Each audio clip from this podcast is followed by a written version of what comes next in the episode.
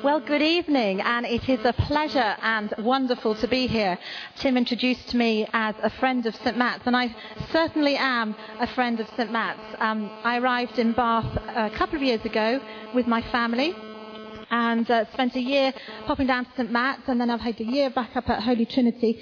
So thank you for your welcome. It's wonderful to be here and to, to spend this evening with you. And this evening, what God put on my heart was to challenge us. What has God got planned for you? And there's a lot of young faces uh, today in the congregation and some older ones too. And at every stage and season of our life, God has a special plan. And when I was looking and researching for this, um, uh, for this evening, I went on YouTube and there were lots of inspirational videos about climbing up a mountain, about how far man can get, how wonderful it is, how clever we are. And I thought, no, stop. What's God's plan for me? What is God's plan for you? So I was thinking that God the Creator created you uniquely to live life in all its fullness that's from John 10:10. In relationship with him through Jesus his son so that he may be glorified. And we could probably have a whole series on that one statement, but we're looking tonight at what has God got planned for you. And I'd like to suggest we break it down into three, and that is that we are born for a purpose. We are called for that purpose, and we are sent out for that purpose. So I thought I'd start with a little personal story um, by way of introduction and a way of thinking about what has God got planned for you. Some of you know um, I'm training for ordination. I'm hoping that in a year's time I will be ordained in Wells Cathedral, having done quite a series of study and quite a, quite a series of thinking and analysing and listening and discerning. And this has gone over many, many years. And I'm going to go back about seven years. And as a family, we'd come back from China. I felt the Lord had a new work for me to do, but I wasn't sure what it was.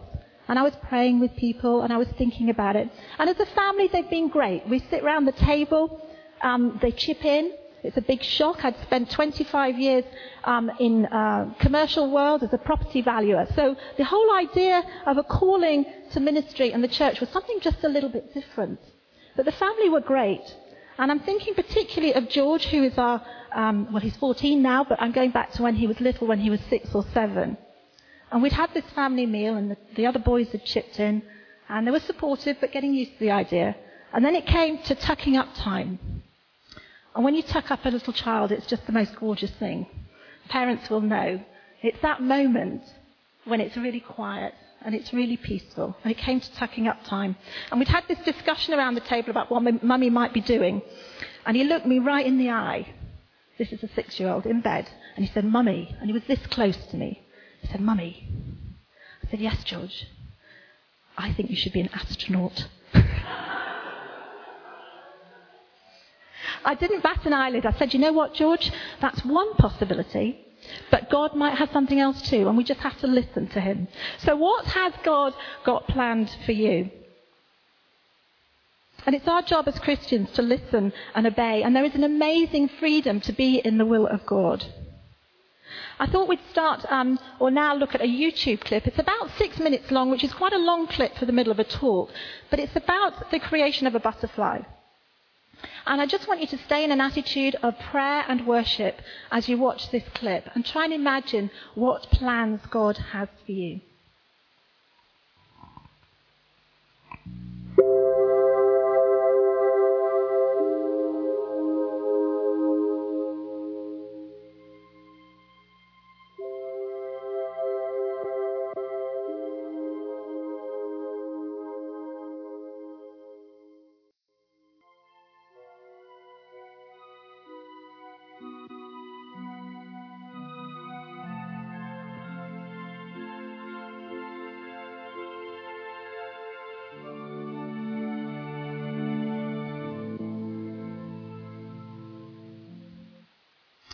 Thank you. just trying to grasp that uh, concept that we are created by our Creator and that we can change. And the seasons in our life when we're, we, we are doing one thing for the Lord, and the seasons in our life when we're doing another. So we are born for a purpose, and we want to find out what that purpose is. And there may be people here tonight who feel right in the will of God, who know what they're doing, what He's called them to do, and that is wonderful. But there may well be people here who are considering and waiting and maybe even frustrated about what their next step is, or what the next, what God has got planned for them. So we're going to look now at the reading um, that we, we had read to us um, by Mark. Um, we're called for a purpose, and we're looking at the example of Moses, the calling of Moses. And Moses, at this stage of his life, was a shepherd. And surprisingly, he was 80 years old. So it says in verse 1 Now Moses was tending the flock of Jethro, his father in law, the priest of Midian. And he led the flock to the far side of the desert and came to Horeb, the mountain of God. And Moses was 80 years old. He'd been brought up as a prince in Egypt. He'd been given everything he could possibly need. He was mighty in the palace. But that was when he was 40. It wasn't till he was 80 that God used him for his purpose. He was a shepherd, which is the lowest of the low in the culture. But God was about to anoint him and use him mightily to deliver his people through the Red Sea, out of Egypt, and towards the promised land. What a commission when you're 80. We never grow out or grow too old to have a commission from God. We don't retire. So Moses, trying to redeem Israel in his own way and at his own time, had failed. But in God's time, he was called to deliver in God's way and in his power. The whole of the biblical narrative would have been different without Moses responding positively to God's call on his life. And the Exodus is echoed throughout the Bible in Joshua 4, the Psalms, in Matthew, in our baptism, coming through the waters, in our deliverance, and in our new life. And the sense of timing that God used for Moses is important. Sometimes we have to wait. Hopefully not 40 years, but we need to wait. Sometimes there's a time of preparation. And secondly, fire fell. Verse 2. There the angel of the Lord appeared in flames of fire from within a bush. Moses saw that though the bush was on fire, it did not burn up. Now that's an amazing thing. I mean, fire is attractive, it's powerful, and it's destructive. But in this supernatural incident, fire did not burn the bush up. It was probably a scrubby little acacia bush that they find on the mountainsides of uh, that region. So to be ablaze with the power of God and not burn, what a sight it must have been.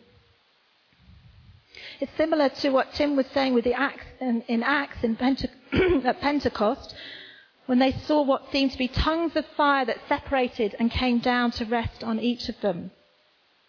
God can fill us with fire for Him, and it will not consume us.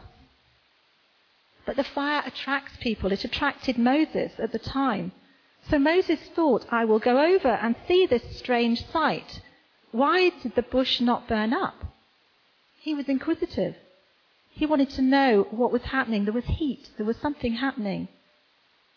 We've sung this evening, Lord, let your fire fall down. Here in St. Matt's today, let your fire fall down, mighty God. Transform us. Help us hear from you. And then moving on, when the Lord saw that he had gone over to look, and that's interesting, as we respond to God, he responds to us. God called to him from within the bush, Moses, Moses. And God responded. And then Moses said, Here I am. That is the point of surrender. Here I am. And we need to have hearts filled with the Lord to say to him, Here I am. Send me. And then it goes on, do not come any closer, God said. Take off your sandals, for the place where you are standing is holy ground. There was such a sense of presence of the Lord in that place. Holy ground.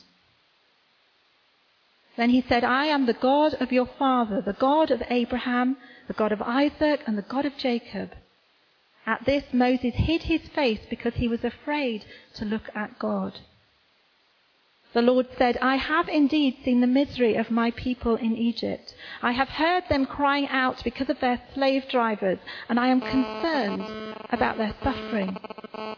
What an amazing scripture that God hears our cries.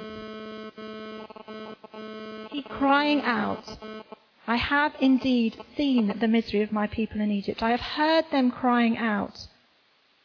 I am concerned about their suffering. If you're an intercessor, that is a very comforting um, verse to, to hear.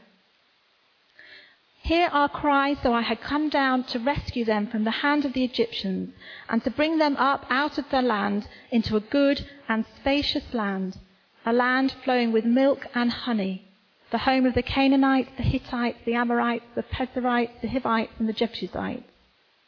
This was God's overall big biblical picture. This was his rescue plan. This was what the whole biblical narrative hinges on the Exodus, the deliverance of the Israelites. And now the cry of the Israelites have reached me, and I have seen the way the Egyptians are oppressing them. So now go.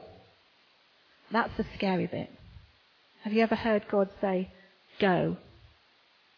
Sometimes he's um, that clear. Sometimes it's little stages, which is a little bit kinder, but sometimes he can say, Go. I am sending you to Pharaoh and bring the Israelites out of Egypt. I am sending you. And God said, I will be with you. And that is an amazing verse, that I will be with you. It is His work. You are in His plan. He has plans for you to do His work because I will be with you, He promised. And this will be the sign to you that it is I who have sent you. When you have brought the people out of Egypt, you will worship God on this mountain. And that is the final aim for the glory of God, to, in prayer and worship. I think my idea of heaven would be 24 hour prayer and worship, nothing else, but there's a lot of world that gets in between. Moses said to God, Suppose I go to the Israelites and say to them, the God of your fathers has sent me to you. And they ask him, What is his name? Then what should I tell them? God replies to Moses, I am who I am. This is what you are to say to the Israelites. I am has sent me to you. And there's a lot of uh, commentaries and discussion about what that phrase, I am who I am, means. And at the end of the day, no one can describe it him. He's too wide, he's too high, he's too uh, big, he's too unimaginable to actually put a description on. Our God is beyond description. And what's interesting is that Moses then goes on to give all sorts of reasons why he shouldn't be the person to be sent. He comes up with five or six different excuses in the next few verses. But every, every objection is met by an assurance from God. Who am I is not important, for I will be with you. So, in summary, the main points of Moses' calling were God's timing. Now might be a time of preparation for you. It was God's timing for him. We need to wait on God's timing for us. Secondly, God created us and we were born for a purpose.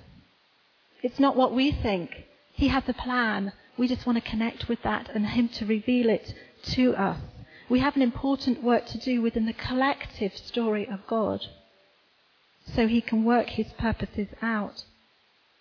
And fire fell. It wasn't cold and freezing. It was hot. It was so hot there was fire burning that did not consume the bush. When we pray and when we worship here and we sense the presence of God, sometimes it feels quite warm. It's wonderful. We want the fire to fall. And sometimes we need time, time alone. Moses went to seek time alone and to pray and to listen. And God does all this so that to bring him his glory. How amazing is that? We have a part to play. What has God got planned for you? And there may be um, people here who've got new jobs to go to, who've got an exciting uh, new relationship on the horizon, or something that you know that you are in the will of God and there is the next step already organized. But there may be people who are still waiting or thinking, or maybe hadn't even thought or given time to what God might be asking them to do. So we're going to move into um, a time of prayer and a prayer ministry. If I ask the band just to come back up. And the way that we can uh, receive God's revelation has been by being filled with, uh, with the Holy Spirit, by reading His Word, by spending time alone.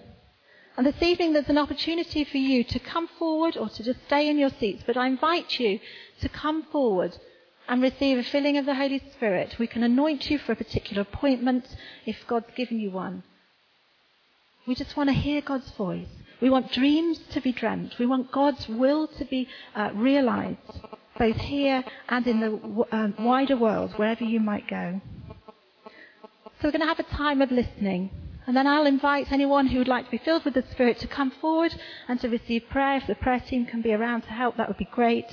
And let's just have a time of prayer and worship and listen to our Lord. Amen.